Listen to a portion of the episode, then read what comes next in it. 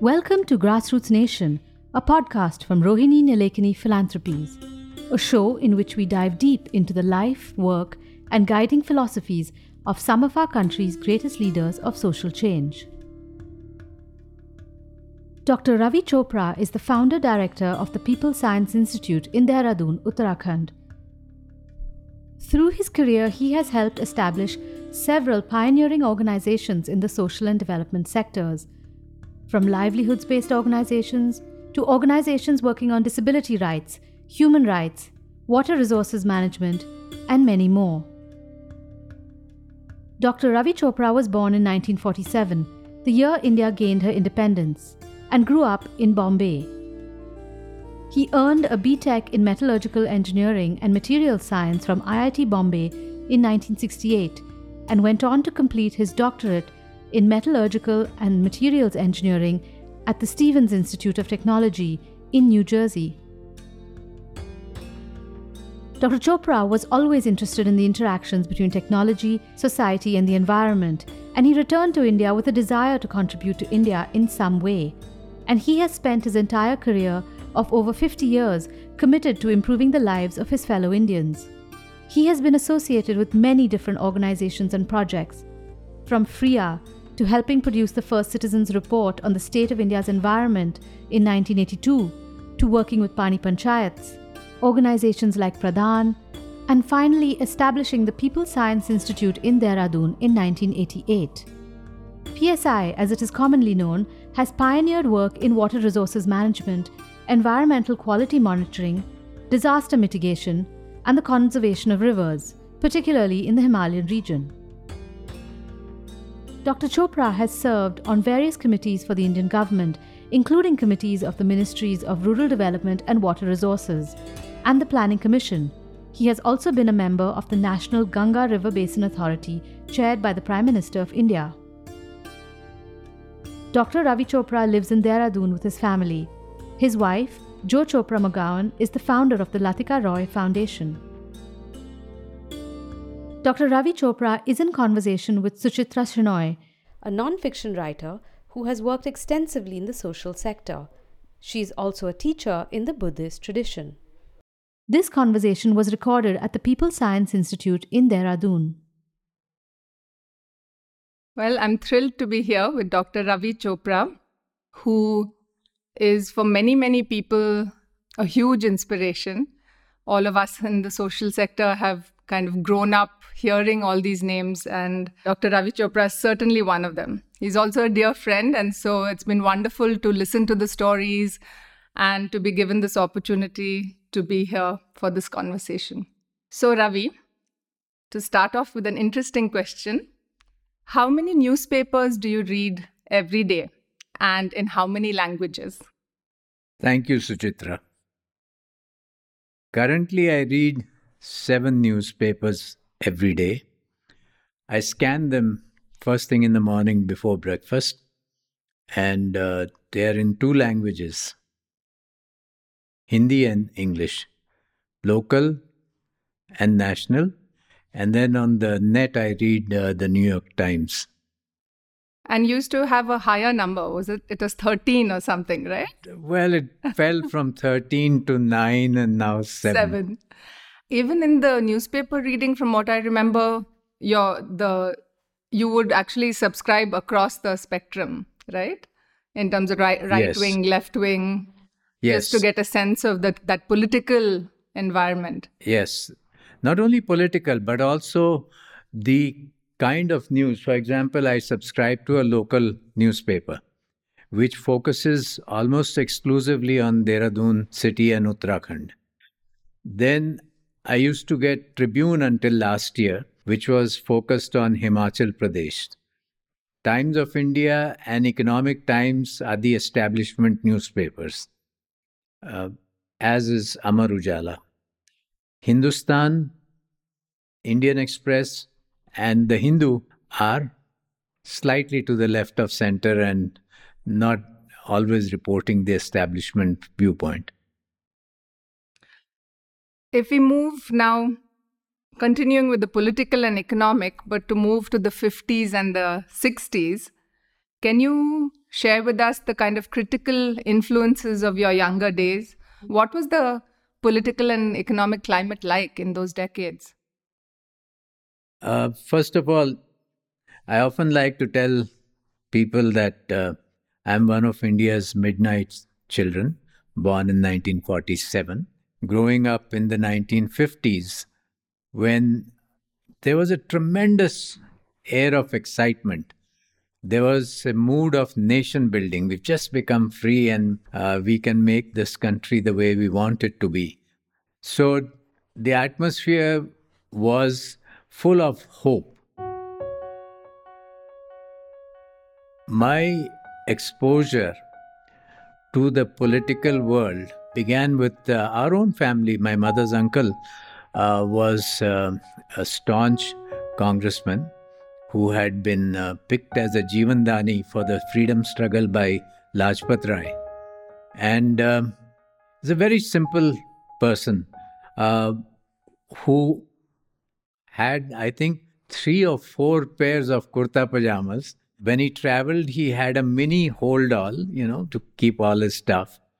He carried it himself, had all privileges of a parliament member, but would hop on to the local bus to go to the train station. And an extremely simple person, but tremendous amount of respect for him in the family. So that was my first role model, that this man who's so simple, he's getting so much respect. And then Nehru was, of course, the commanding leader of the country at that time. And people really loved Chacha Nehru. Right, yeah. I mean, the very fact, he was called Chacha Nehru, it's sabka Chacha hai wo. And I remember him coming to inaugurate the first Bal Bhavan in the country, which was right within walking distance of our house. And all of us crowded into the lawns of Bal Bhavan, waiting for Chacha Nehru to arrive. So it created a great deal of excitement at that time. That excitement lasted throughout the 50s, I would say. And it's only when the Indochina war took place in 1962 that things began to turn over. So the energy and the hope and the sense of building a nation all together, and also service to the nation, right? So one of the things that struck me was how these seeds of service, I mean, you studied at IIT Bombay, one of the best engineering schools of India. And these days when we hear of the IITs and the IIMs, and it's fine and understandable, but you also hear very often just about the big pay packages that the alumni get, the graduating class gets. But I remember you saying in your class, there was very much a sense of, we should be job creators, you and your friends thought, not actually going out and seeking jobs. How did that come about? Well, that ties in with the era, with the decade of gloom and doom that came in the 1960s. So the war against China came as a big shock to the whole country. And the fact that we were so unprepared and were totally vanquished in the field was even more depressing for the nation. The good thing was that the nation rallied behind the armed forces. But I guess Nehru himself received a big shock. And shortly after that, he suffered a stroke and then passed away. Now, at that time, there used to be this big discussion in the country. What after Nehru? Not who after Nehru, what after Nehru? Because many commentators, particularly outside the country, felt that it was Nehru who was holding the country together, and once he was gone, then there would be chaos. Fortunately, that didn't happen. That little short, 5 feet tall Prime Minister Shastri showed that he was no less a leader. And but then soon after he became the Prime Minister, I would imagine in less than a year's time, there was the Indo-Pakistan War. And that's where Shastri came into his own when he, gave the slogan, Jai Jawan, Jai Kisan. And he exhorted the country that, look, we are passing through a very difficult time. It was not a short war, by the way, it was not 10 days, 15 days. It was, I think, something like 4 months long. And then the UN imposed the ceasefire. So he said, we are going through a very difficult time and we should, wherever possible, families that are well off should at least try to miss one meal a week so that other people can have food to eat. And that idea caught on, especially amongst us. By then I was at the end of my first year at IIT. And so many of the students responded very positively. And when he said, jahan bhi ho, jo bhi ho, agar aap kuch khane ka saman uga sakte ho, to ugaiye. So I remember at home on the third floor of the building, getting these little plastic boxes and stuffing them with dirt and trying to plant tomatoes. Okay. At the institute, we uprooted the hostel ground and... at IIT? At IIT, we uprooted the hostel ground and we decided to plant vegetables. Now, we were all city kids. Boys. Yeah, we had no idea of what farming or agriculture is. Yeah. So, of all the things, as we are plucking out the grass of the lawn, and we find all these earthworms. So we started throwing the earthworms out. But at the national level, the mood really turned somber. 65, 66, 67 period of tremendous droughts in succession. And we were said to be living ship to mouth. PL 480 grain being imported ships in. Coming. Yeah. It was a gift from the US. Yeah. And unloaded. Then the grain would show up at the ration shops and people would get grain to eat. At that time, two American brothers, George and Bill Paddock, they came out with a book called Triage. Triage is the theory that, if a ship is sinking, you first save the able-bodied so they can help the others.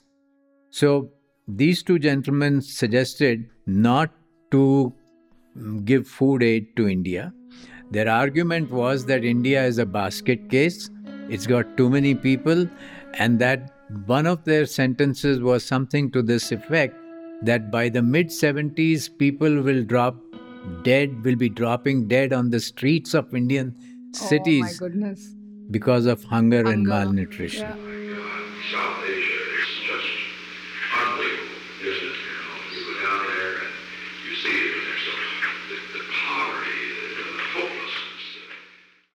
Now, this came as a shock to us. I mean, here Pandit Nehru had been telling us all in the 50s that we are going in for planned economic development. By the end of the second or the third 5-year plan, we'll be a strong and healthy nation. Logon ke chehre par khushali hogi aur kheton mein haryali hogi.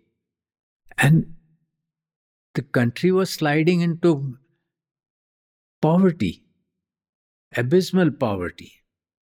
So some of us got together and we said, who's going to get India out of this mess? It's up to us. We should come forward and do something for the country. And that's when we said that instead of looking for jobs ourselves, there were no jobs available. Unemployment was rampant. And that's why you had we are thinking in this way on the West, and on the East in Bengal, it's the Naxal movement is gearing up. So that was the mood of the country, which made us think about our role in nation building. You are part of a whole generation, right, of these nation builders. Dunu Roy calls you his Langotia Yaar, or Chaddi Buddy, as some people would say. there's a whole generation of y'all. There's, you know, Dunu, there's Anil Agarwal, Aruna Roy, Ila Bhatt. I mean, all of these are people who've established national organizations.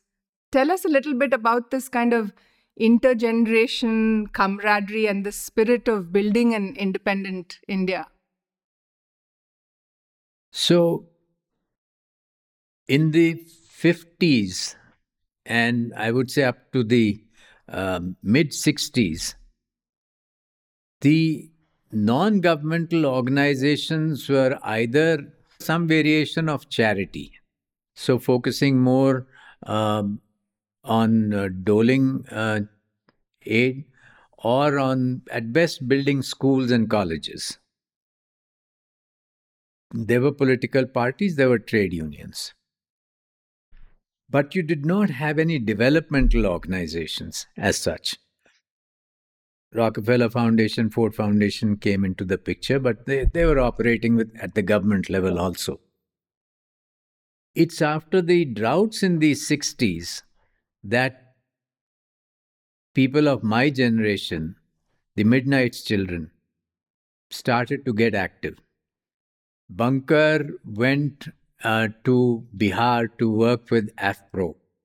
And then when the work was done in Bihar, would be around the late 60s, then he borrowed 3 rigs from AFPRO and said, I can use them to look for water in Rajasthan, which is a very dry state and also extremely poor. So Bunker took off from there. And can you just tell us what he set up, Bunker Roy? Yes, yeah. He set up the Social Work and Research Center in Tilonia, Ajmer district. So Bunker went off over there. We started a group at IIT around 1967 and offered our services to other organizations that could use some engineering talent or skills. Didn't get very far. And shortly after that, I encountered a gentleman named P.K. Mehta, Professor P.K. Mehta, who was visiting India from California. He told me about an organization called FRIA, Front for Rapid Economic Advancement of India. And he said that this had been set up also to amongst people who were extremely conscious about being Indians outside, doing well, and how can we contribute to India's development. So they had set up FRIA and then realized around 1967 that we are sitting in the US. How can you have rapid economic advancement in India by sitting in the US? So a number of them came to India. But very soon they took up jobs. And then their first priority was their jobs. So where is the time to do rapid economic advancement? So when Professor Mehta met me in the summer of 1967, I told him about this little group that we had at IIT Bombay. And I said, you know, I'll talk to my friends, and if they are agreeable, why don't we become the first chapter of FRIA in India? And that's how FRIA started in India. And 68, shortly after I graduated, like everybody else from my class, I too joined the hordes going abroad. But before going abroad, I went to Dunu, who was 1 year my senior. And I said to him, Dunu, we've set up this thing called FRIA, and how about if you take it over? Why don't you run FRIA? Dunu was really one of the most well-rounded students ever to graduate from IIT Bombay. So Dunu Roy. And he was very good at studies. He was a good sportsman. He was very good at fine arts. He was a good writer. And he was absolutely, everybody admired him. And you shouldn't be surprised that the The gold medal for the Silver Jubilee Best Student produced by IIT went to Dunu Roy, and the Golden Jubilee for Best Student produced by IIT went to Dunu Roy. So I went to Dunu and I said, "Can you take over FRIA?" He was doing his master's then, and he said, "Get lost. Let me finish my master's. You guys manage FRIA for a while, and that's your problem. I'll join after I'm done with my master's." And really, it's amazing. He came over after, as soon as he finished his master's, he took over the leadership of FRIA. I tease him now, saying that if you had accepted that job at Hindustan Unilever, you would have been the chairman of Hindustan Unilever. Dekh, tere ko kahan phasaya maine. Can you give us an example of a project that FRIA did in the late 60s? Well, I don't know how much time you have, but there is this, you start with a failure.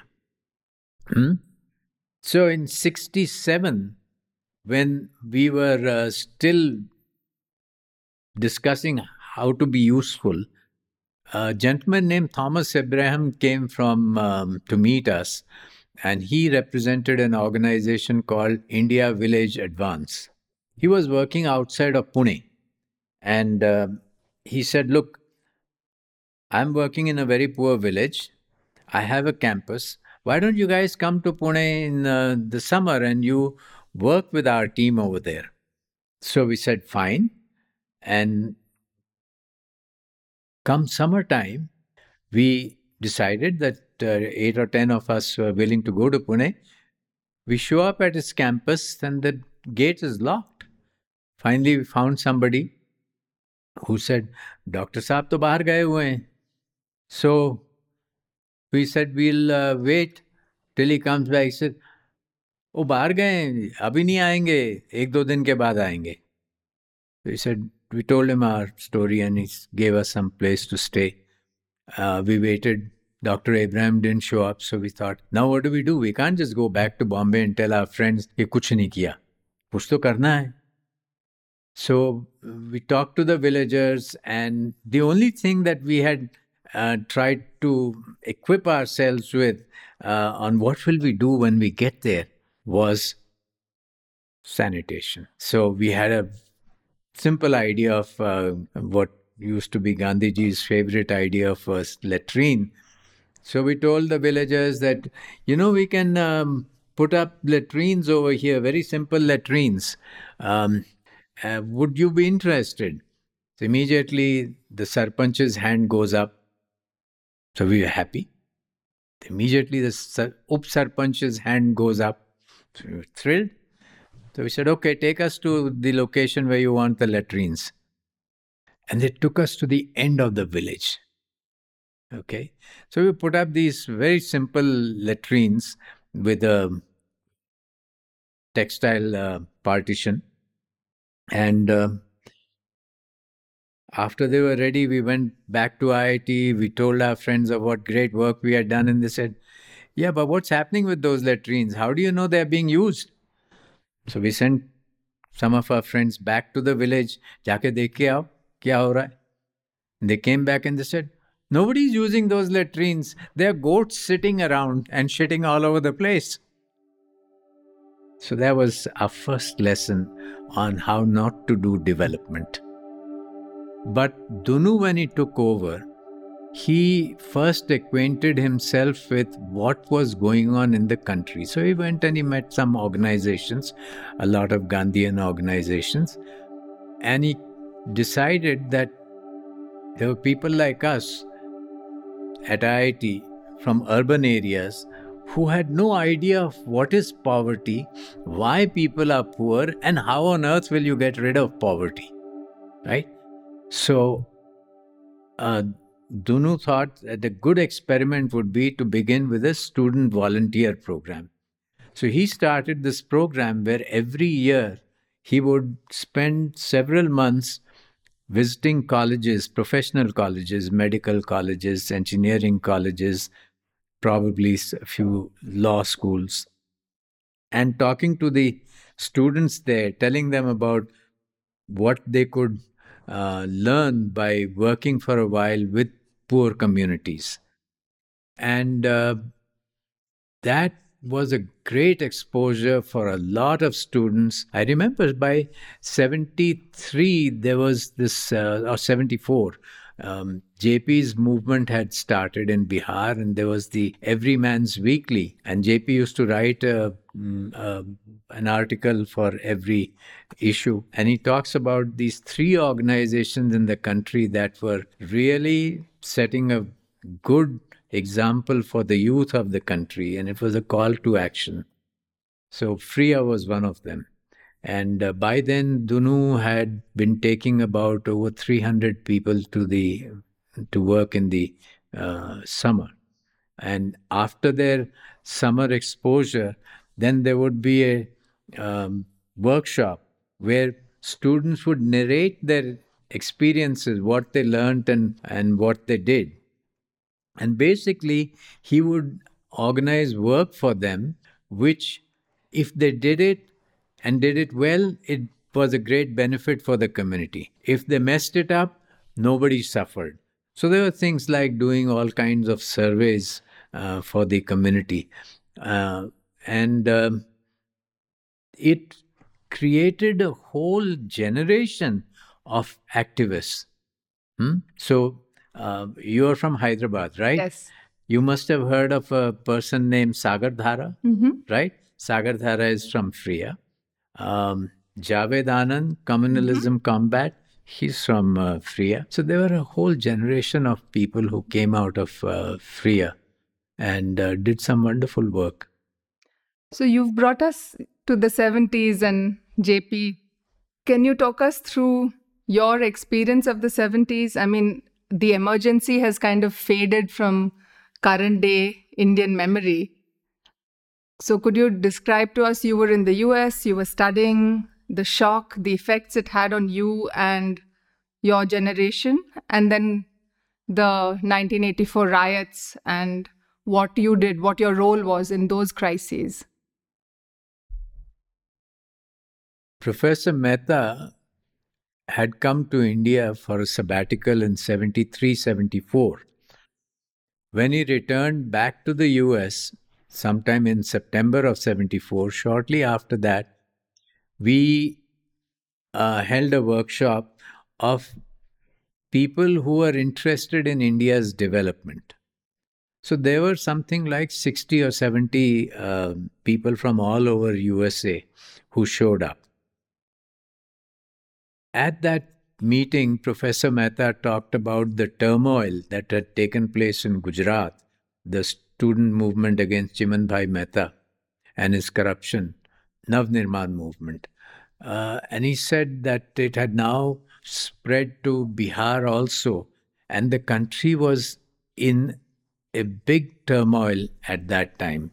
The Navnirman Andolan, or the Reconstruction or Reinvention movement, was a socio-political movement in 1974 in Gujarat, led by students and middle-class people against economic crisis and corruption in public life. There was a lot of corruption, people were unhappy, people were still not getting jobs, etc. And there had been big droughts in 71, 72 in Maharashtra and Gujarat, and there was a drought in Bihar. So he said that he was quite apprehensive about whether India would be able to overcome these difficulties. In January, we then decided to set up the India Development Society, which would bring together most of these disparate groups in the US. So that initiative began, and one day I received a call from a friend in the Midwest who said, hey, there's this young new student at the University of Chicago, fellow named Anand Kumar. He was a part of the JP movement, and why don't you try and get in touch with him? So I arranged for Anand to come and visit me in New Jersey, And I also arranged with a professor at Columbia University, Dr. B.N. Verma, who was from Bihar. And we had a meeting at Dr. Verma's house. And Anand talked about the Bihar movement, the JP movement, and the role of students, etc. And we said that, look, the people in the US are simply not aware of all this. Can we send you on a speaking tour in summer? So he says, sure, why not? So the India Development Group arranged a speaking tour at all the different locations where our friends were, which started in early June. Now, sometime in June, a friend of mine, Srikumar Podar, shows up at my home in New Jersey, and he says, can we have a meeting with the students at your university? And I said, sure, why not? So we had a meeting, and at that meeting, he said to the students, he said, you know, if all the laws are subverted in India and the government declares a state of emergency and you have no human rights left, what will you do? This immediate howls of protest. Can't happen in India. Don't talk nonsense. So nobody believed that. And a few days later, 25th June, late night, the emergency is declared, and Anand Kumar lands up in, that was his date for a talk at Columbia University. That talk was going to be on 26th. News had already appeared because India is ahead time-wise. So I get a call from Columbia University early in the morning saying, maybe we should cancel Anand Kumar's talk today. I said, look, the guy has come all the way from Chicago and he's come just for this function, so we can't cancel it. And what's your problem? So they said, you know, they're getting feelers from the embassy, from the consulate, ki wo jo aapka program hai, usko cancel kar dijiye. I said, no, don't do that. What you tell them is that we will have Anand Kumar talk as planned, and a representative of the government can also put the government point of view. So let the people hear both points of view. So it was agreed. And that was quite a performance. So 26th, Anand, myself, talked through the night. We talked to our friends in other locations. 30th June, we showed up in Washington to protest outside the Indian embassy. At that time, we also decided about 25-30 people, that's all. Bahut zyada nahi the. And we decided to set up an organization called Indians for Democracy. So I went back, and all of us went back to our locations. I went back to New Jersey. I lived in New Jersey, across the River Hudson from Manhattan. So I started contacting people in that New Jersey, New York area. And very soon we had a chapter of Indians for Democracy. They were very clear that we want non-violent protest. And if you are non-violent and you are fighting for civil liberties, we are with you. So we began, and the next date was, of course, 15th August, and we tried to organize a bigger protest. And about 60-70 people showed up. So that day we decided that we should have some kind of a newsletter to inform Indians of what was going on in the country. I took over the editorship of this newsletter and I called it Indian Opinion, following Gandhiji's newspaper in South Africa. So that was a major role that I performed while I was there, and of course trying to expand the Indians for Democracy, getting more people involved. Then in August or so, July, August of 76, there was this talk of new legislation to curb the fundamental rights, 42nd Amendment to the Indian Constitution. And Professor Mehta then says, look, if they pass the 42nd Amendment, I don't want to be an Indian citizen. I will do a padyatra from Boston to New York, and at the UN, I will burn my passport. I'm sitting there. He's supposed to be my mentor. What is he going to do, walk all by himself? So I said, if you're going to walk, I will walk with you. Then Anand Kumar said, I'll walk with you. And pretty soon there were a few of us. So I organized that walk. And as you probably know, that at that time, the non-violent movement in America was also very strong. They had coalesced with the civil rights movement, and the disarmament people had come together. So they were doing this huge, massive walk from San Francisco to Washington, the walk for disarmament and social justice. And they had feeder routes joining them north-south directions. One of them was coming from Boston to Washington. The people who were organizing that walk was a group called War Resisters League, which was an international organization. JP had been one of the founders in the 40s. And I had gotten to know them because of the anti-emergency effort. So I went to them and I said, how do you organize a walk? So they helped me organize a walk from, they said, don't do this Boston to Washington. It's too long for you guys. You don't have enough people. And instead do a shorter walk. So we came up with Liberty Bell in Philadelphia to the United Nations in New York, about 100 miles. We did that walk. And as you probably know, that's where I met, I ran into Jo, or Jo ran into me on the highway because she was walking from north to south. And so... That's the lovely personal romantic bit. Which still survives, right? So shall we move from those days a little bit, a decade maybe, ahead to the 1980s?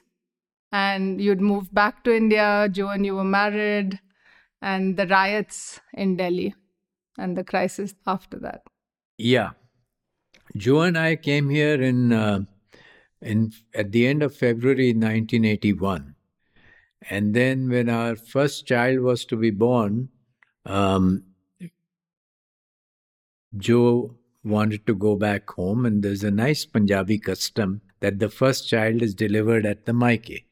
So I said, theek hai, we'll go to the US. So she went there and she also studied to be a midwife while she was there. And I joined her at some point. We came back in 1984, October. And I had gone back to work at CSE because CSE was engaged in bringing out the second citizens' report. And CSE was? Center for Science and Environment, established by Anil Agarwal, my dear friend. And while I'd just gone to Delhi and I told Jo, and I said, you stay on in Bombay with my parents and I'll go and look for a flat and then we will, I'll take you to Delhi. But 31st October, Mrs. Gandhi was shot and killed. And then the riots broke out. And we were shocked. I remember I was staying at the home of an uncle, Krishan Kant, in the Connaught Place area. The next morning, as I was I was staying with Anil Agarwal in Press Enclave, southern Delhi, South Delhi. So as I went to Press Enclave, on the way I saw that there were some buses were burnt and there was some smoke coming from some places. So I was very surprised, what happened? When I reached there, a friend of mine, Poonam Mutreja, called me and said, listen, do you know about the riots? And I said, no, what riots? She said, we are meeting at the home of Sumanto. Sumanto Banerjee was another journalist. She said, why don't you also come? He lived in Press Enclave. I said, sure, I'll come. So that morning, about 10 or 12 of us gathered at Sumanto's home, and different parts of Delhi, there are reports of riots and Sikh communities being attacked and people being killed. So we should do something. But do what?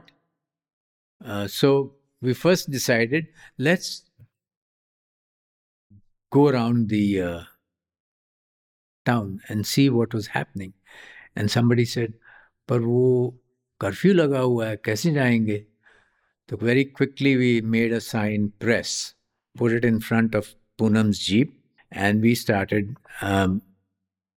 traveling around. We went and first caught hold of Swami Agnivesh. Swami Agnivesh was an Arya Samaj Swami who was known for his left of center views and had started this thing called Bandhua Mazdoor Mukti Morcha to get people out of bondage.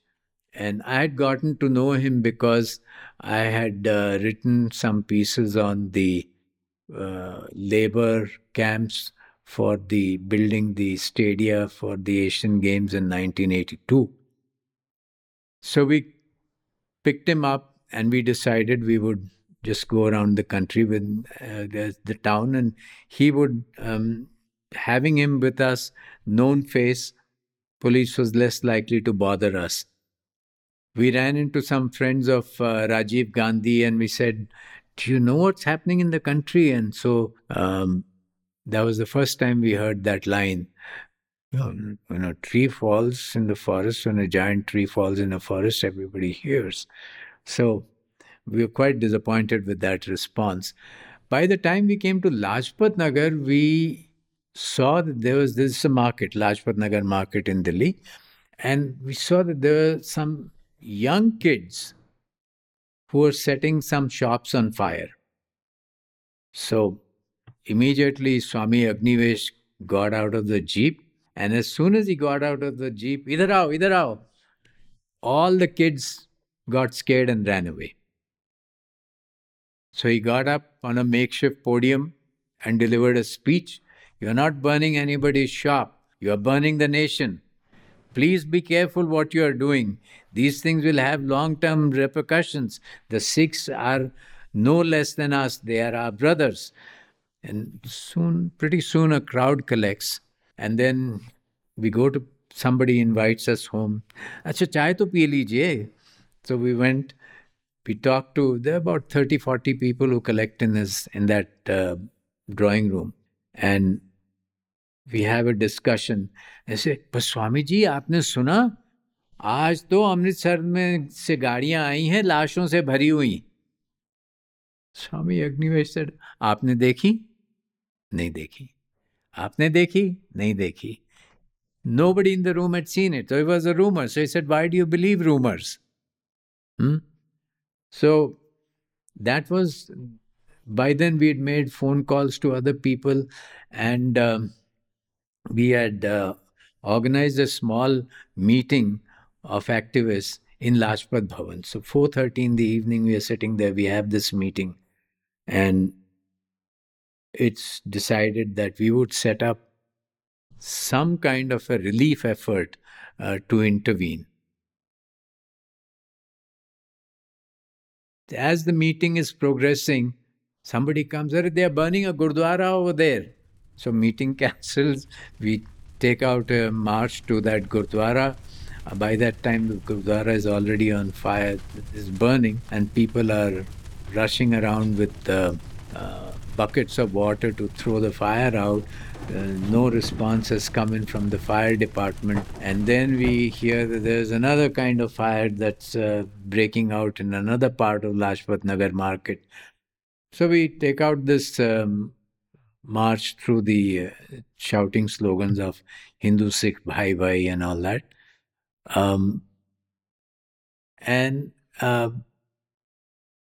We went back to Lajpat Bhavan, decided that at night we'd go and meet the opposition leaders.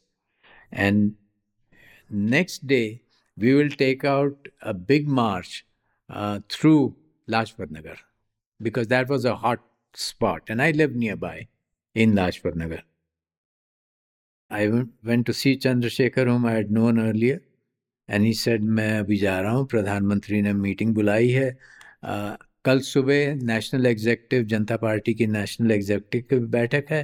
आप सुबह आके बताइए क्या हालत है शहर में, और अगर ऐसी ही हालत रही तो हम आपकी मार्च में पूरी नेशनल एग्जीक्यूटिव को ले आएंगे." So the next day things were as bad and we had done early morning recce.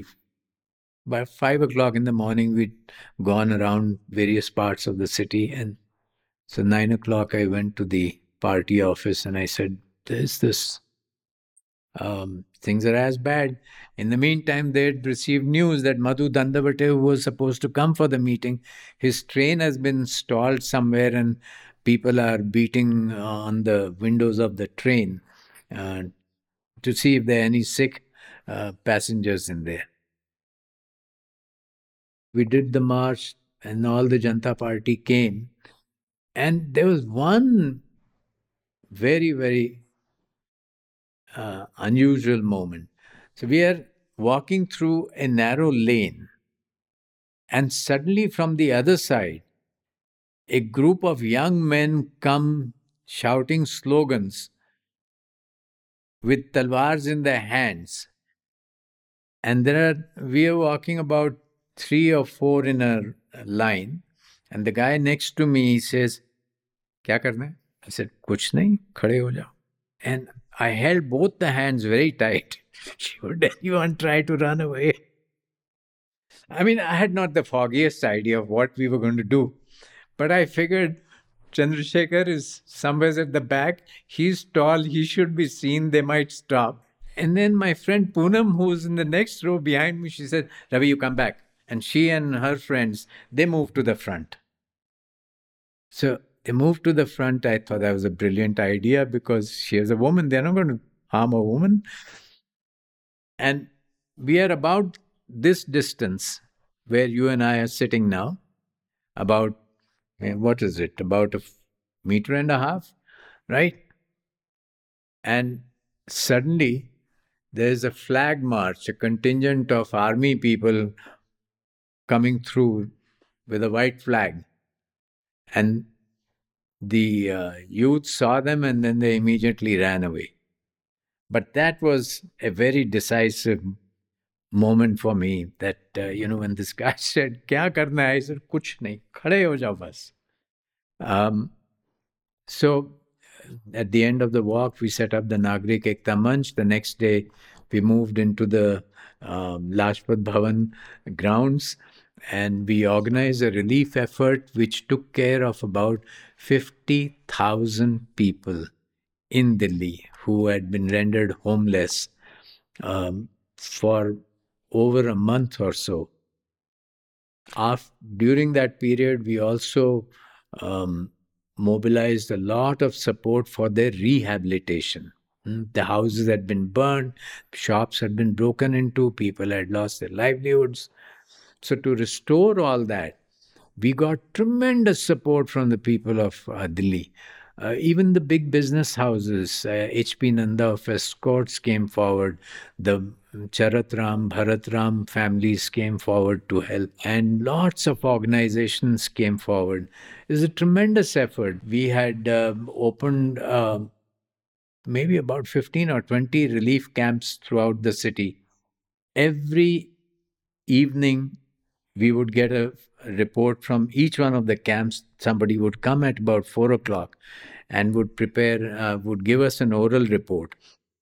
Anil Agarwal, I convinced him to step out of CSE, and I said, you put out a press release, we'll hold a press conference every day. 6 o'clock in the evening, there would be a press conference. Anil's press release would be issued.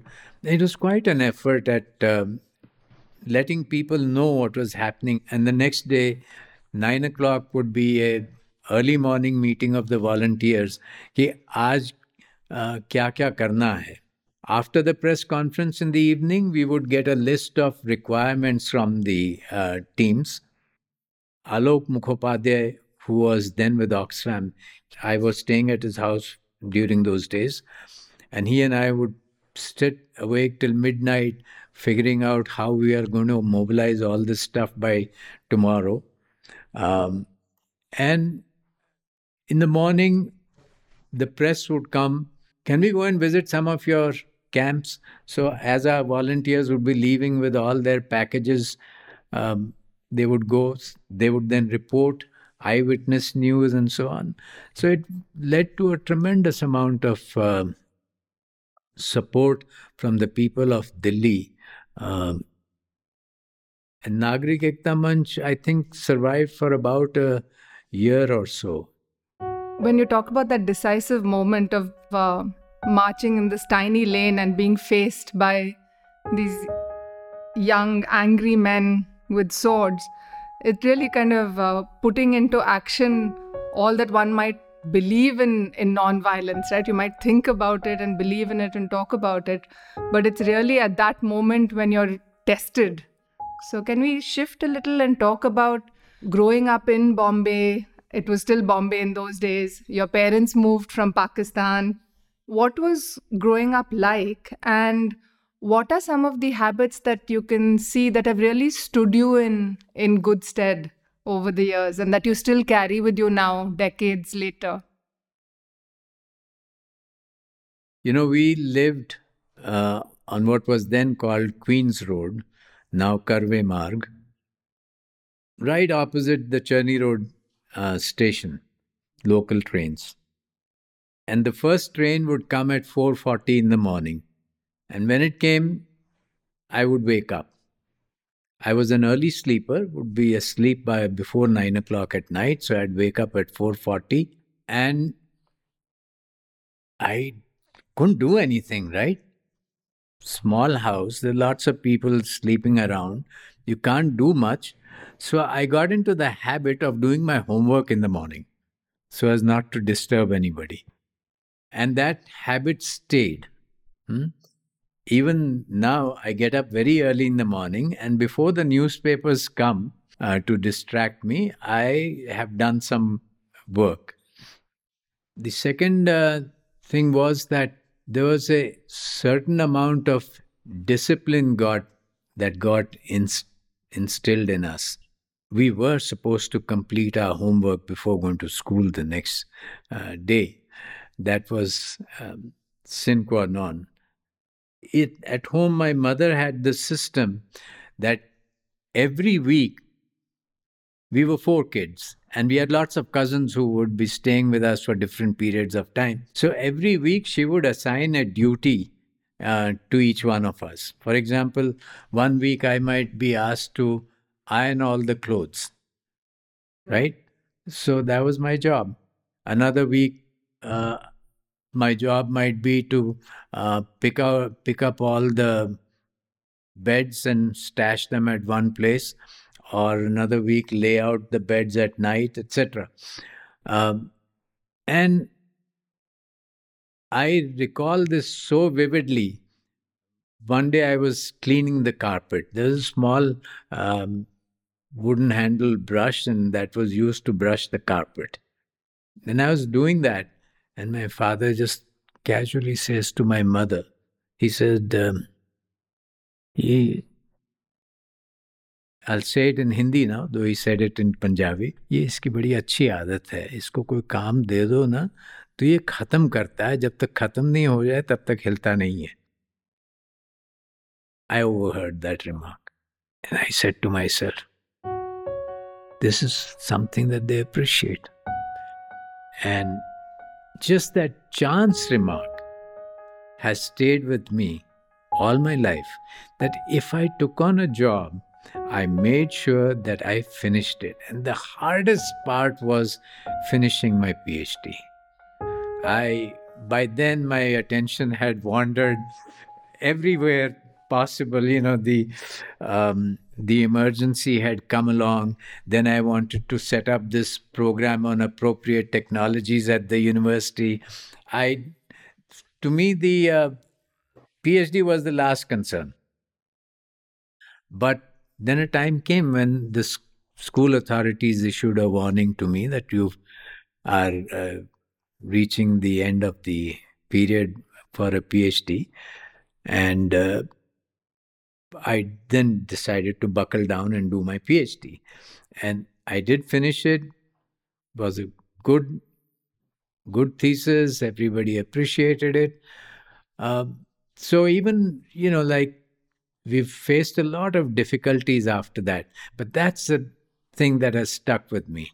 And I've, on that basis, I've learned that what remarks parents make in the presence of children are extremely important. And it's good to encourage children from time to time when they are doing some good work. Another ethic in our family was, you are expected to do well.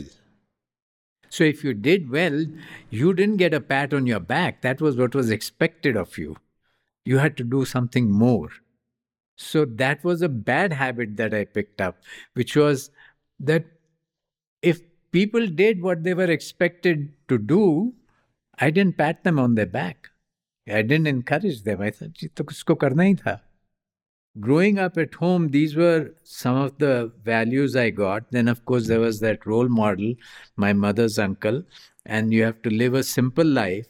You have to share what you have. So you live within your means, but if there are other people who need something, then you have to share whatever you have got. So these were those values. And growing up in Bombay in the 50s was a delight.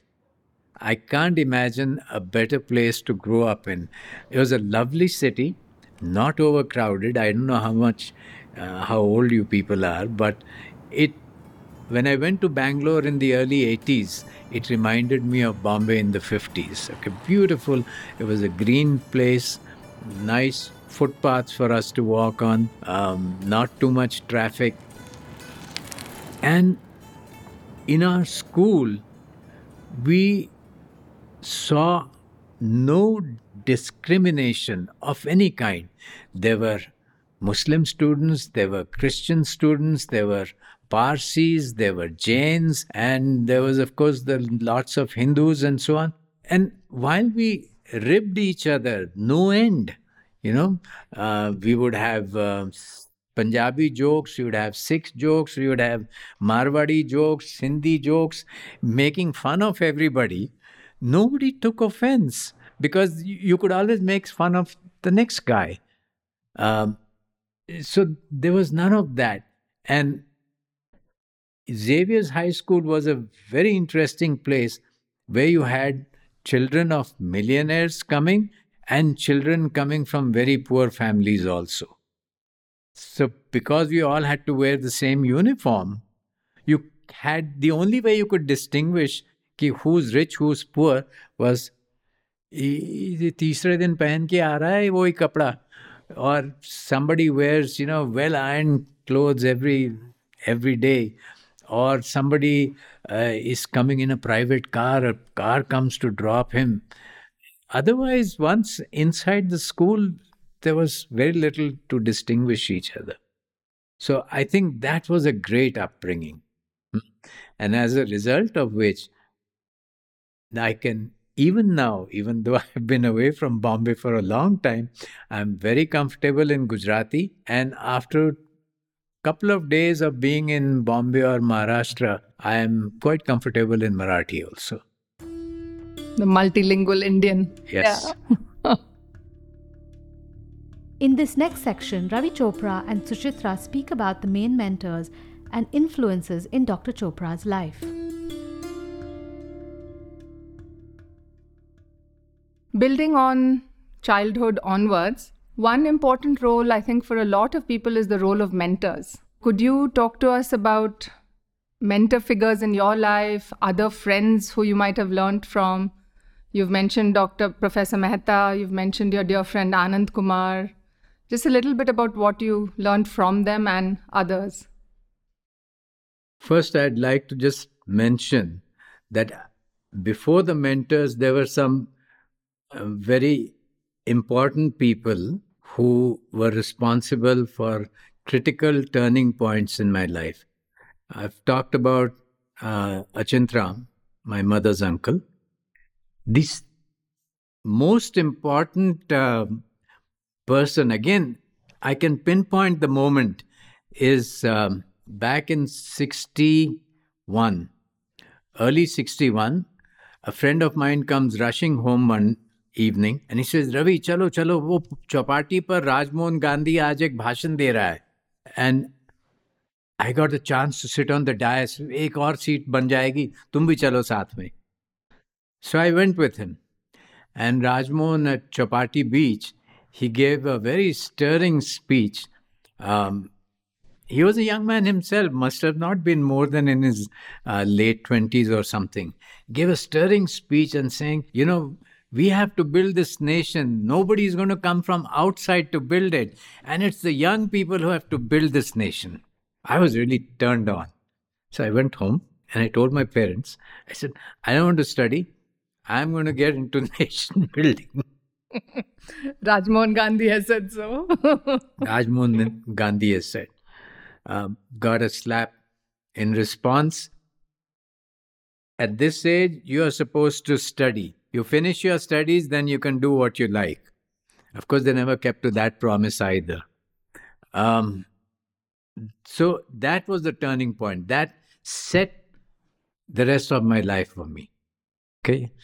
The third one was, of course, I've talked about Lal Bahadur Shastri and his call to the nation, and then Professor Mehta coming. And Professor Mehta, I could say, was probably the first mentor.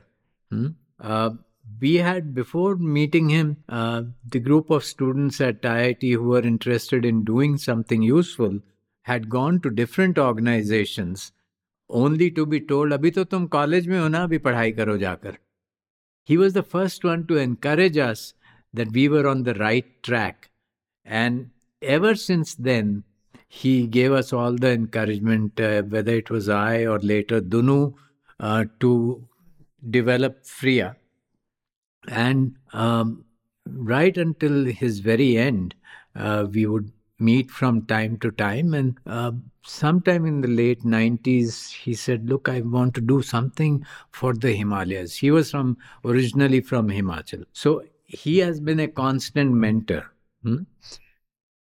After I set up PSI, you know, I studied solid state physics and, you know, how atoms or ions diffuse in a material. I knew nothing about civil engineering or building dams and doing all this kind of stuff. So when we set up PSI, and I was in charge of 2 units, water and forest. Dunu was in charge of 2 units, which had to do with labor. And the young people who joined PSI would often come to me for guidance, and I would say, "I don't know anything about this. I have not studied engineering. I have done more of science than engineering. I'm sorry, but you'll have to go somewhere else." Then G.D. Agarwal, Professor G.D. Agarwal, who was also one of the co-founders of FRIA, okay? G.D. Agarwal was our chairman, and he initiated a lot of work at PSI in terms of setting up an environmental quality monitoring lab. Dr. Chawla, Kamarjeet, not only a friend but also a mentor. Much of the engineering I know today, whether it has to do with earthquake-proof housing or it has to do with dams and rivers, came from Dr. Chawla. And of course, rivers Later on, I learnt a lot more from GD. And Dunu played a great role. You know, not only did he know his science and engineering very well, but he also knew the social structures within which we had to operate. So I would say that those were very critical mentors. And then much later, you know, I had no management background, and this business about organization processes, how do you organize society and how do you do work in a participatory manner? I could do that in the field, but within the organization, I was a dud. And that learning came from my association with PRADAN. And that's why I admire Deep and Vijay. Deep Joshi and Vijay Mahajan. Yeah, because it was a role model for me to look up to. And of course, I must mention Jo. Jo, as often as she could, she would say, look, work is your life. You want work to be the center of your life. It's not everybody else's center. You have to be more gentle. You have to be kinder to your colleagues. This is Ravi's wife, Jo McGowan Chopra. Oh, I forgot Chandi Prasad Bhatt. Yes. Chandi Prasad Bhatt had been one of the leaders of the Chipko movement, and we became very close friends. First at CSC. And at CSC, it was Anil who taught me how to write for the public. When I first wrote a few pieces at CSC for the Citizens Report, he said to me, he says, your information is excellent, lekin koi padhega nahi. I said, kyun? He says, you are writing like a scientist. You are building the background and then you are telling the story. He says, no, people lose interest. You first in journalism, you begin with the main thing that you want your readers to read and understand. Before anything else, put it in the first paragraph. Okay, so he was a mentor of sorts. But Bharji taught me one basic lesson. He says, we must, as activists, we must respond to the felt needs of the people. This phrase was Bharji's favorite, felt needs of the people. And that's how we did a lot of our work at PSI. We didn't decide. We did not have an agenda. People would come to us with a problem and we would try and respond to it. So that leads us very nicely into People's Science of India and PSI and the work. So what was the thinking when you set it up? Describe to us the work that PSI does and did, starting from dams, rivers, all of that. By the time I had decided to return from the US, I started discussing with one of my IIT roommates that what should we be doing? And I said, it's fairly straightforward. We have been trained in science and technology, and that's what we have to use for the service of the people. So it was that simple an idea. How would you use science and technology in the service of people and solve their problems? This is one of the gifts of engineering. Engineers are trained to solve problems. So we said, okay, we'll make an institution where anybody can walk in and talk to us about the problems. So PSI began with looking at issues of water, and the biggest use of water is irrigation. The first project I said to my colleagues, I said, look, before we get into advising people on what to do for irrigation, let us first understand the subject ourselves. So for 1 year, we did nothing but do a study of history of irrigation in India, going back to about 5,000 or 7,000 years ago till the present. Across the country? Across the country. Wow. What was, how irrigation developed in different parts or did not develop. And that really made us understand one thing, that the traditional systems of irrigation, many of which still survive, were quite in harmony with the environment around them. They were not destructive of the environment. Whereas if we look at the post-independence era, there is a lot of destruction of the environment in order to provide irrigation water. We began with that. Then the 1988 drought that broke out was as 87-88 drought. That led us to study droughts. How do people manage to survive when they don't know where the next meal is coming from? Okay. My colleagues and I went around the country seeing what could be done in response to droughts. All of a sudden in 1991 comes the Uttarkashi earthquake. A bunch of people come to our office and they say, we need help in building earthquake safe houses. So I said, hum to pani ka kaam karte hain. He said, aap engineer to ho na? Haan, engineer to hain. To phir aap humko batao. And given our basic idea that you have to respond to people's requests, so I raised the issue with Kamarjit, Dr. Chawla, and I said, Kamarjit, can you help us? He said, sure. Now, he's a geotechnical engineer, about the best in the country. And he taught us all the principles of earthquake-safe construction.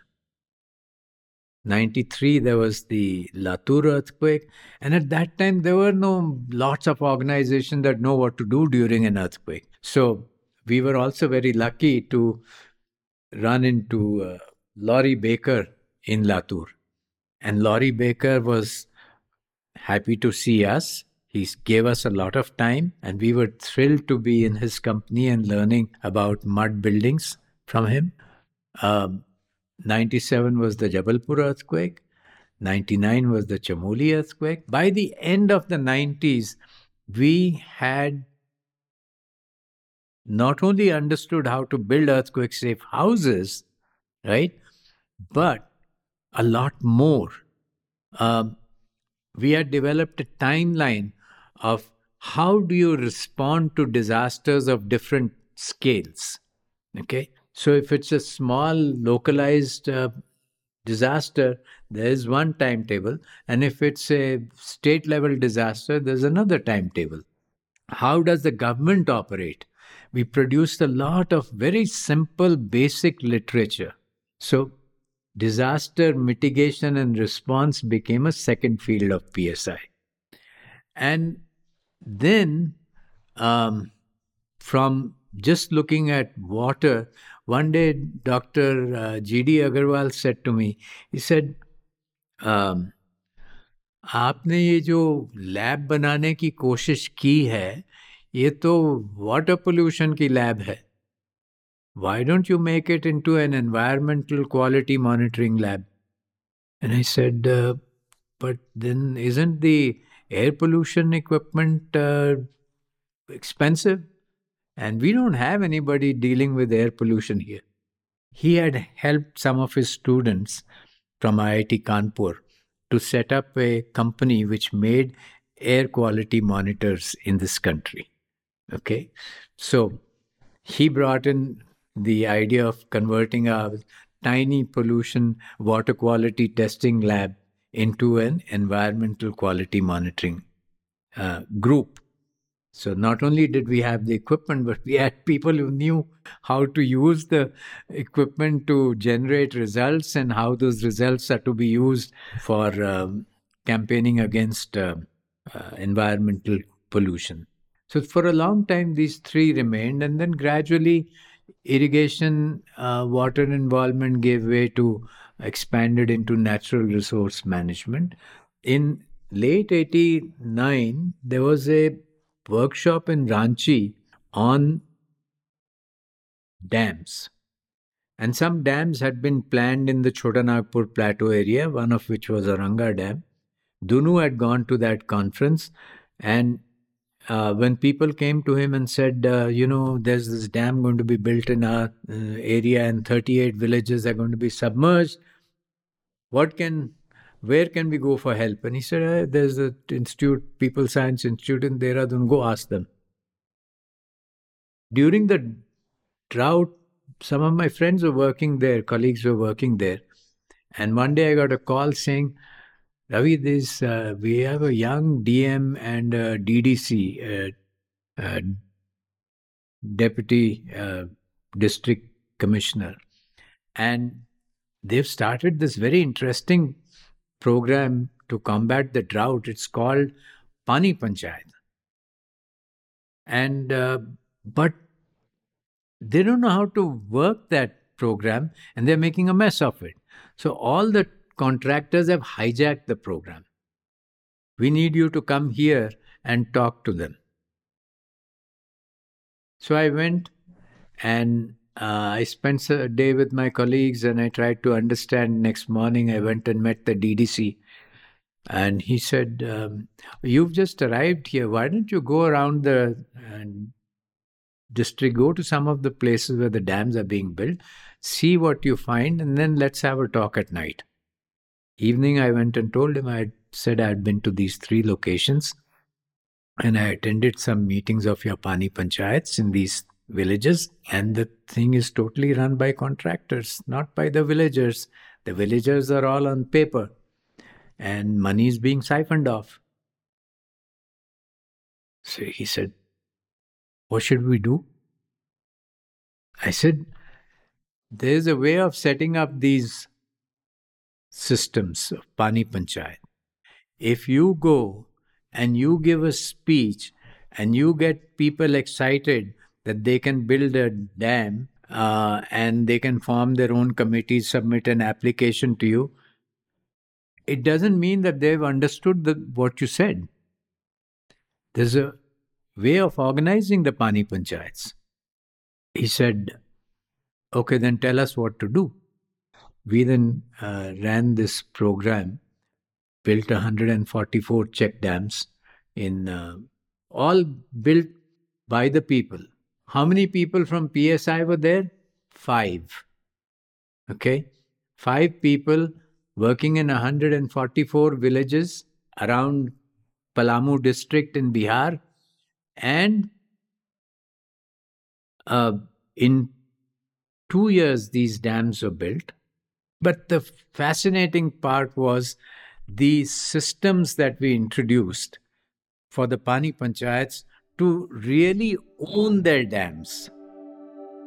And that sense of empowerment that they got, the proof came 2 years later when we held a Pani Mela across the district. And the women came to us in the Pani Mela and they said, हमको भी एक मंच अपना चाहिए. What happened? ये पुरुष लोग हमको बोलने नहीं देते हैं. जब भी हम बोलने की बात करते हैं तो हमको बोलते हैं बैठ जाओ. और आपके पानी पंचायत में देखो कितनी महिलाएं हैं. So then we worked with them to set up the Mahila Manches in all the villages. They took on afforestation programs. They took on some livelihood programs. So this is how PSI developed over time. It's a very interesting view for you as an individual coming from kind of social and political activism and the institution as well, doing this combination of kind of grassroots building and activism, but also institutional building. So can you talk to us a little bit about how you built institutional systems at PSI? How did you even plan for succession? How has that worked? You know, because in the social sector, things like succession is a very close to the heart subject, I think, for most founders. Okay, first I must tell you an impression that I have. I may be right, I may be wrong. But the people of my generation, whether it was Dunu or Bunker or the Raj and Mabel Arole and so on, lots of them, we came through, we were in a sense self-created leaders. You know, we had an inner drive and we did something that was seen to be unusual. And it excited a few other people who then joined us. So in terms of organization building and planning, there's none of that in the 70s. You don't see that in the 70s. That comes in the 80s.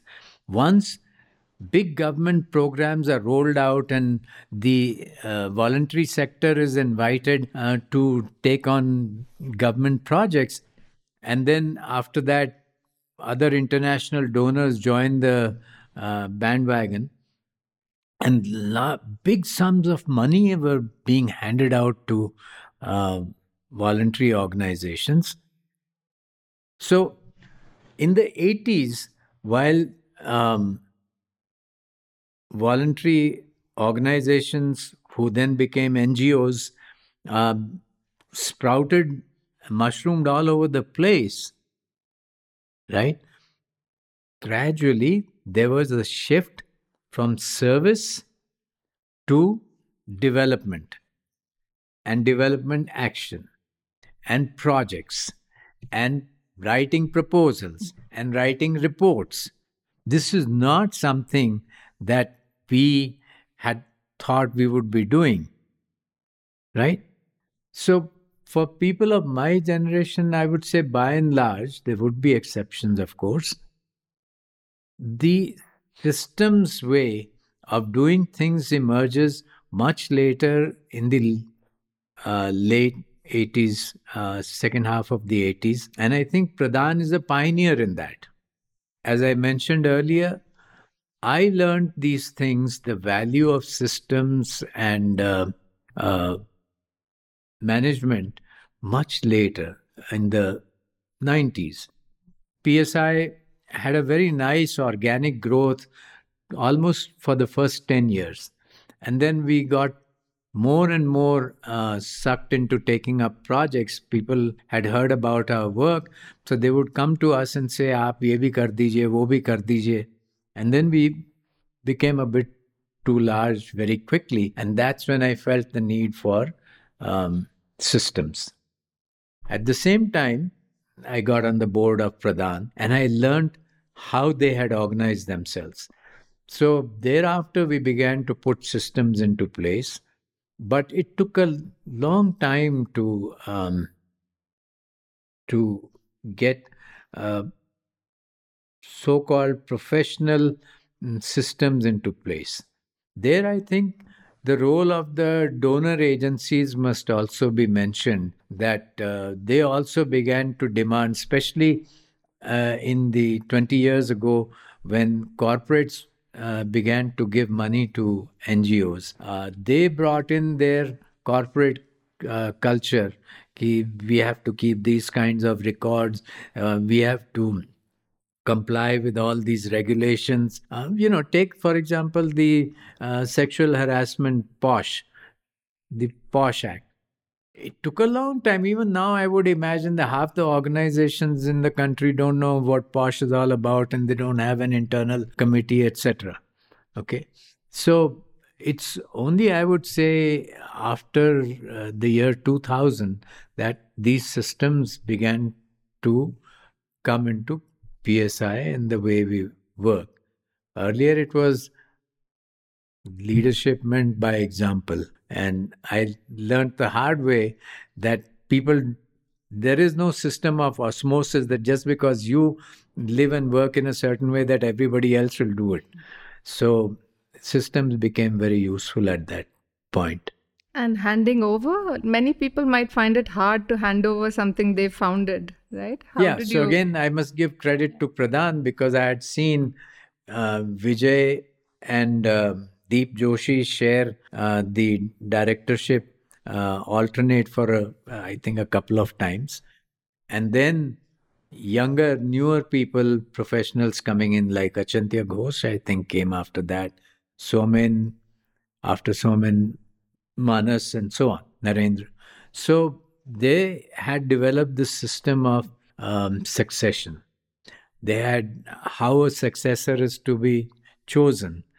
And they had the stewardship council, etc.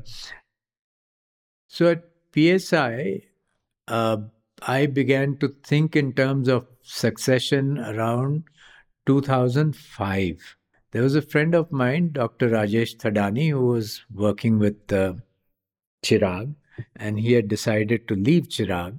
I thought that I might try and talk to him and see if he would be interested in taking over from me. But before I do that, I need to check with my colleagues here.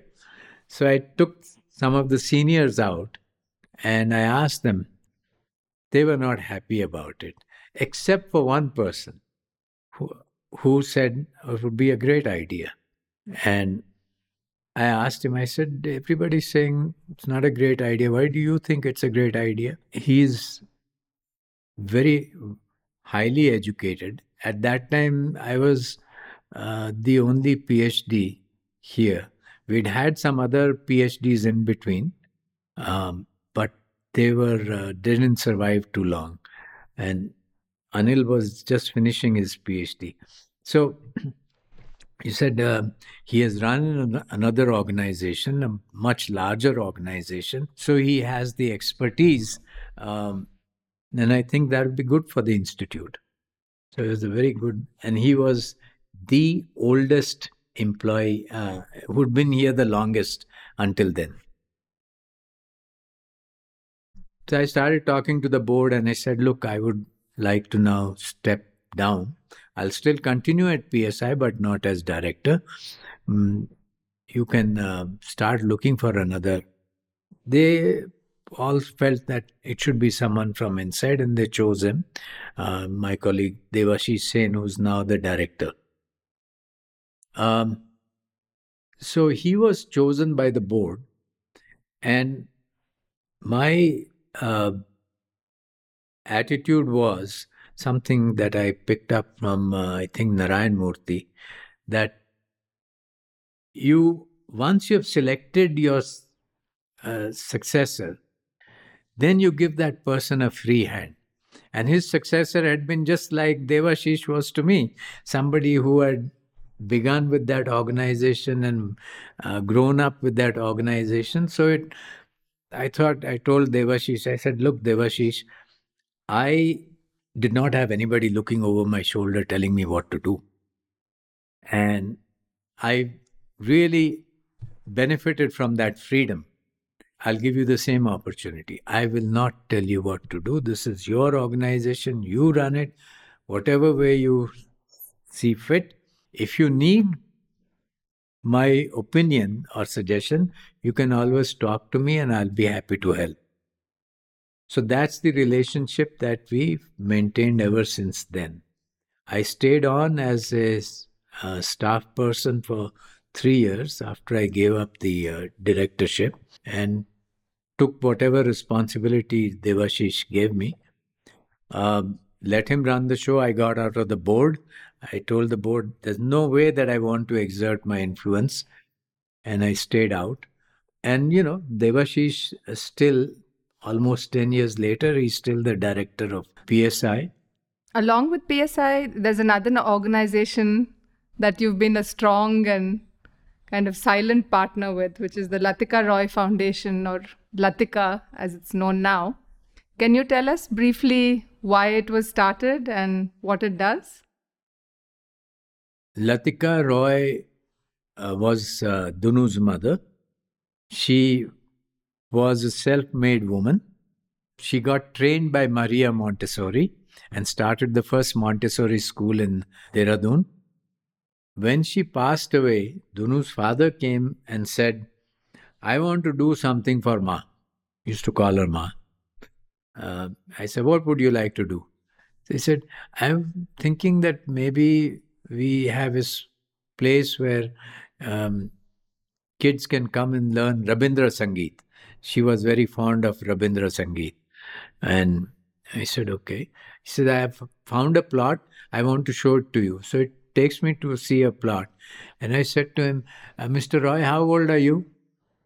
About 85, 86. I said, so when will you buy this plot? When will this building get built? What should I do? I said, but I tell you what we'll do. I was fascinated by Lal Bhavan. My formation is also a lot has to do with Lal Bhavan. My love for reading, for example, or playing games, sports, and so on. So I said, we'll rent a building, and we will set up a Lal Bhavan over there. So he said, okay, good. But I have only 2 lakhs. I said, good, you give 2 lakhs. We'll put it in an endowment. We'll set up a little society, Latika Roy Memorial Foundation. And we will raise, it won't cost more than, I did a quick calculation. I said, won't even cost us 10,000 rupees a month. I'm sure we are capable of raising 10,000 rupees a month. So that money we'll put into endowment. And that's how Latika Roy Foundation started as a children's activities center where kids can come in the evening and just come for fun and games. No studies, no books, textbooks or anything, just fun and games. Lots of kids came, people loved it and so on. And then Mr. Roy started telling Joe, you should do something for the disabled, no? Ma was in the wheelchair for the last few years of her life. Do something for the disabled. And about the same time, we began to realize that our own daughter had very severe disability and a degenerative kind of illness. So we decided, okay, let us open another activity here, which is Karuna Vihar. Which is meant to be a place where, in a kind of, it's a school for disabled children, but a different type of school where each child will learn according to his or her abilities. And so that was the beginning of the Karuna Vihar. And bit by bit, it just grew.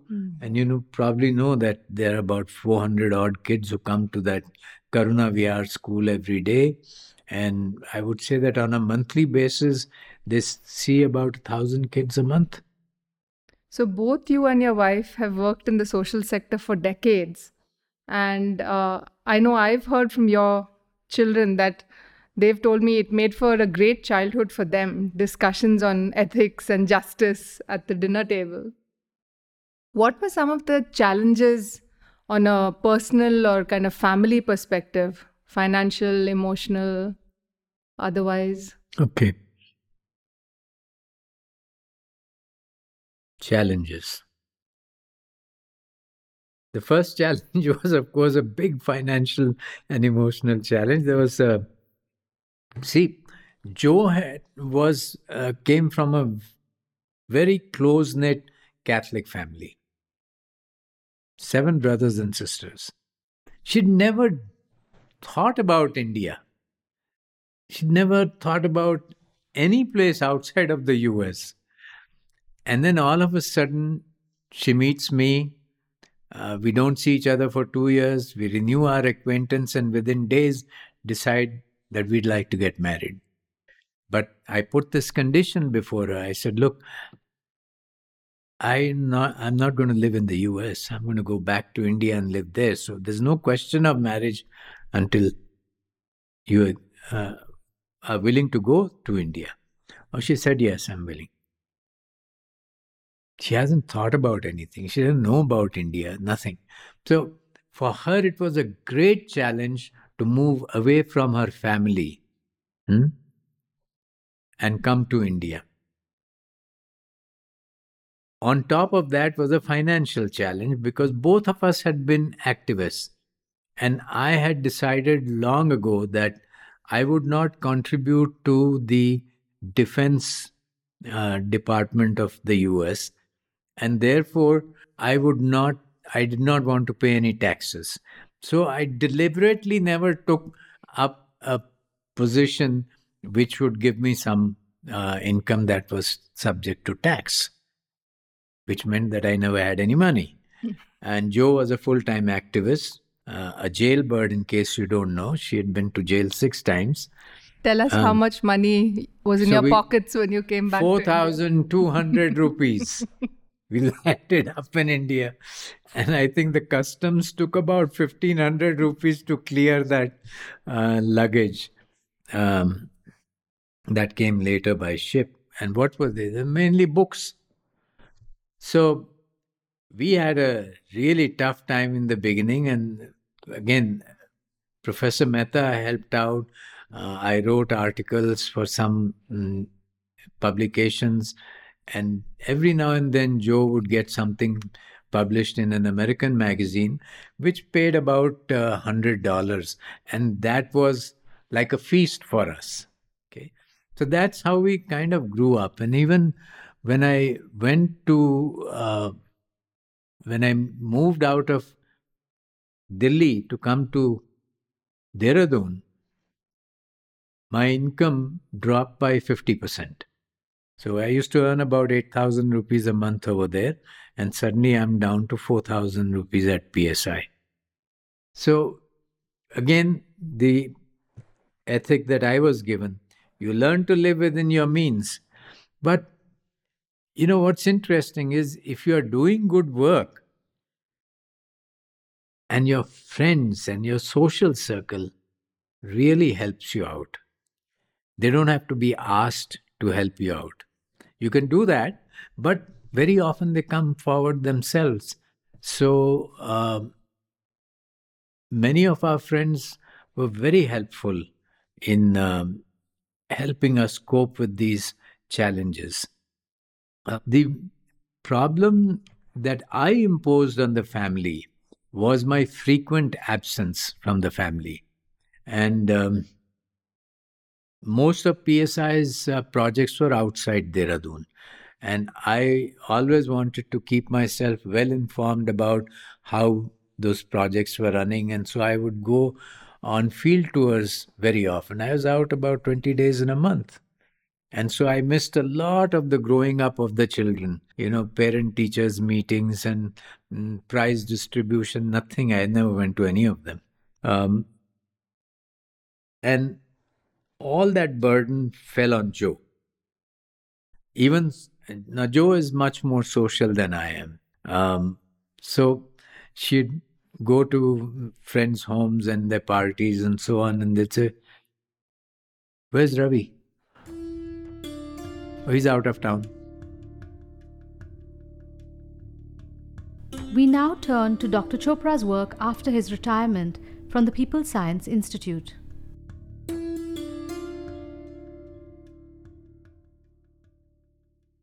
Let's talk about post-PSI, which is now, the past decade of 5 or 6 years.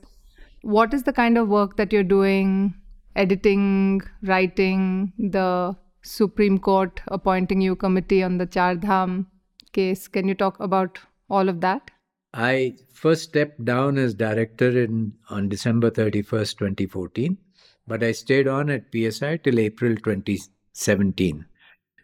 I was 70 years old, and I told Devashish that I would now step back. If he needed me, he could call me, but otherwise I would stay at home. In that period, I began to help out other organizations, whoever asked for some help, and if I felt competent to do it. So it's a little bit of consulting work. India Rivers Forum gave it some attention and helped establish its 2-yearly programs. When they held that program on Ganga, they decided to publish a book. Then the task of editing, I was one of the 3 editors of that book, which is about to come out now. So did a little bit of writing when somebody asked for something. And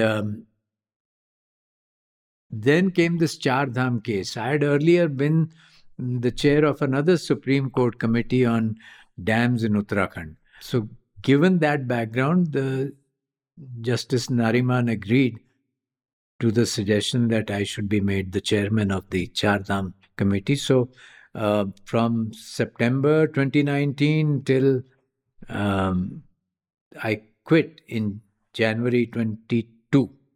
But you can say that most of my activity in that stopped in January of 21. So I did that. But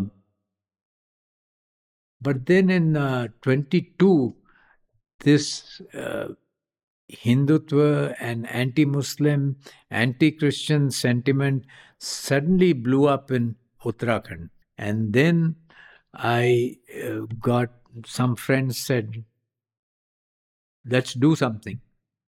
So I got involved in setting up the Uttarakhand Insaniyat Manch and helping it grow. So this is my most recent bit of organizing. And the first program that we held, we were worried, kitne log aayenge? Consensus was, hum log 60-70 to ikatthe kar lenge. I said, then we must get a hall that can only accommodate 100 people, not more, so that it looks like the hall is almost full. So we did a program, more than 150 people came. We set up something called the Shanti Dal, and 60 people signed up for that. And bit by bit, small efforts, small activities. What we have been doing is organizing small group meetings to spread the message of Insaniyat Manch and why we need communal harmony in our city. We are focusing on the city at first. What are the values that are enshrined in the Constitution and why they are so important? So the issues of civil liberties, human rights, secularism, etc. All those. So small group meetings, that has helped us expand our membership. You talked a little bit about the Committee on Char Dhams and the Committee on Dams, but this whole idea of individuals having an effect or interaction with government and interaction with committees and, you know, does it have an impact? People could ask you, what difference does it make? One, you know, report that's written that comes out or assessment that's done. See, I have been involved with the government at various levels since about 1993 or 94, ever since that Palamu work that we did. We were able to have some impact on government thinking, government programs at the states and at the central level. In many states, we were effective with the state government. But when it comes to these committees, the two that you mentioned, the first one on dams, people very often say, "Kya hua uska?" Now, the case that was referred to the government, to the best of my knowledge, it is still not over. But in our report, we were asked three questions. Tell us whether dams in Uttarakhand have harmed the environment. Whether the dams in Uttarakhand, don't tell us what happened elsewhere. Tell us whether they aggravated the impact of the 2013 flood. And the Wildlife Institute says 24 dams should be reviewed. You review them and give your opinion. So the committee said, yes, we've investigated, we've gone on the field, we've talked to people, we've read publications, and on the basis of our studies, unanimous conclusion that yes, dams have these negative effects in Uttarakhand. As far as the 2013 disaster is concerned, we visited places where dams led to disasters and aggravated the disasters. So based on field studies, we can tell you that the presence of dams, had the dams not been there, those disasters would not have been aggravated. And as far as your 24 dams are concerned, 23 of them should be dropped. And the most important recommendation was a new one, where we said that there is something called a paraglacial zone in the mountains. River valleys from where the glaciers have withdrawn in the past. They are full of moraines, full of lots of boulders and rocks and so on. In the event of heavy rainfall, the rivers bring all this down and they create havoc downstream. So no dams should be built in the paraglacial zone. Now, after this, a lot of activists got involved. G.D. Agarwal was involved in fighting for the Ganga. And it's the follow-up effort that led to a big change. 70 dams had been proposed in the Alaknanda-Bhagirathi basins. Out of the 70 dams, 19 had been built before 2013. Out of the remaining 51, the government of India is now fighting in the court for permission to continue with 7 dams. Their argument is more than half of these, the work was done. And 44 have been dropped. So I think that's a very, very good achievement. Mm-hmm. On the Char Dham case, the majority of the committee was packed with either government officials or scientists who work in government institutions. And they all voted in favor of what the government wanted. There were few of us who were independent, and we voted to follow a notification of the ministry saying that wide roads cannot be built in mountain areas, because in the last few years, ever since we had decided to build wide roads, the evidence, the experience is that it leads to a lot of environmental degradation and destabilization of slopes, and it harms public life and security. So in the mountain areas, we should build narrower roads. And we had been in favor of that. The report, which the government did not want me to submit, I submitted directly to the court. And the court accepted, they appreciated the report. They came in favor of 5.5 meters width instead of 10 meters. Yeah, Supreme Court.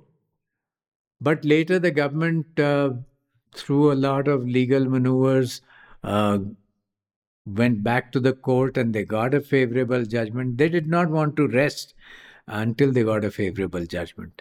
And once that judgment came, it was very clear that there was no way that the high-powered committee could do anything effective. So that's when I chose to quit.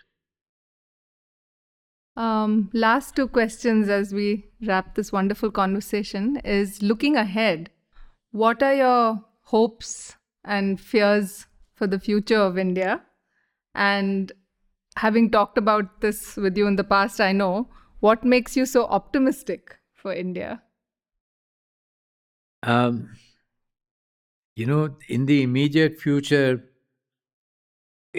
things do look very grim. A lot of civil liberties have been curtailed. People have been put behind bars without being brought to trial for long periods of time. There have been mob lynchings in the country. There's a lot of hatred that is brewing in society. And, this kind of social unrest is not going to disappear overnight. The wound is quite deep and it's going to take a while to heal. But there is I'm forgetting the exact statement, but Paulo Freire, in his book, Pedagogy of the Oppressed, he says that it is the human condition that it wants to improve its life. So it's in our nature to improve our lives. And I believe that. So in the long run, I think we will progress to being a better society, nation with better values. That I'm convinced of. And as regard your second question, what gives me this optimism? See, one is, I keep telling Joe, I used to tell Joe very often, I said, you know, if you look at society over a longish period of time, then there is progress. You take India when I grew up, I mean, there was such poverty. Average age of an Indian, 31 years. Today we are somewhere around 70, 72 years. A big change, right? You see the number of school-going children. I still remember when we moved to Dehradun, I used to travel a lot between Dehradun and Delhi by bus. And every morning, 7 a.m., all these bright-eyed kids, nicely, smartly dressed and so on, going to their schools. And I used to think about what my father used to tell me about his school, where kids would normally show up with only one. Either they had a knicker on or they had a shirt on. They did not have both the things on. So things had definitely changed. And when I look at my own life, when I was a kid, I grew up in a middle-class family. I never dreamt that we would have, that I would go abroad, that I would have a house, that I would have a car and all that. You know, I don't know how to drive because I thought cars are for rich people. So if I learn how to drive, I'm sure I will go out and buy a car. So that's for the rich people. I'm not rich. I will not learn how to drive. So, but, you know, we've got a house, we've got a car, we've got everything today. Kids are well educated, grandchildren are growing up very nicely. So the fear that a lot of people have, for some reason, many of us, whether it was Dunu or it was Bunker, it was, look at Aruna Roy, she quits the IAS to go become an activist, okay? And you think there was an organization that was going to pay her any money? She didn't have. I didn't know where my money was going to come from. It was a leap into the dark, okay? But there was that belief that if you do good work, people will recognize your work and they'll take care of you, okay? So that's where my optimism comes from. We are a product of our times. Over time, and it's 75 years later, after independence, the nation has changed. We were exposed to role models who had emerged from a very big social struggle, political struggle. And it had been done in a very unusual way. The whole atmosphere of you can bring about change through nonviolent effort. We saw people around us who had lived very simple lives, could have acquired all that the world had to give, but chose to live a simple life. So we had a lot of role models which gave us that faith that you can leap into the dark and society and people will take care of you. Okay. Now those values are disappearing, or maybe in some parts may even have disappeared. So we should not really think in terms of replicating that. But one thing I will keep saying to people, especially the younger people, that if you do good work, it is selfless. The key word is selfless service. Your work will be recognized and people will take care of you. Okay? That is an article of faith now. There's no doubt about it. Fantastic. On that note, thank you so much for a lovely interview and conversation. Thank you. Grassroots Nation is a podcast from Rohini Nilekani Philanthropies. For more information, go to rohininilekaniphilanthropies.org or join the conversation on social media at RNP_foundation. Stay tuned for our next episode, and thank you for listening to Grassroots Nation.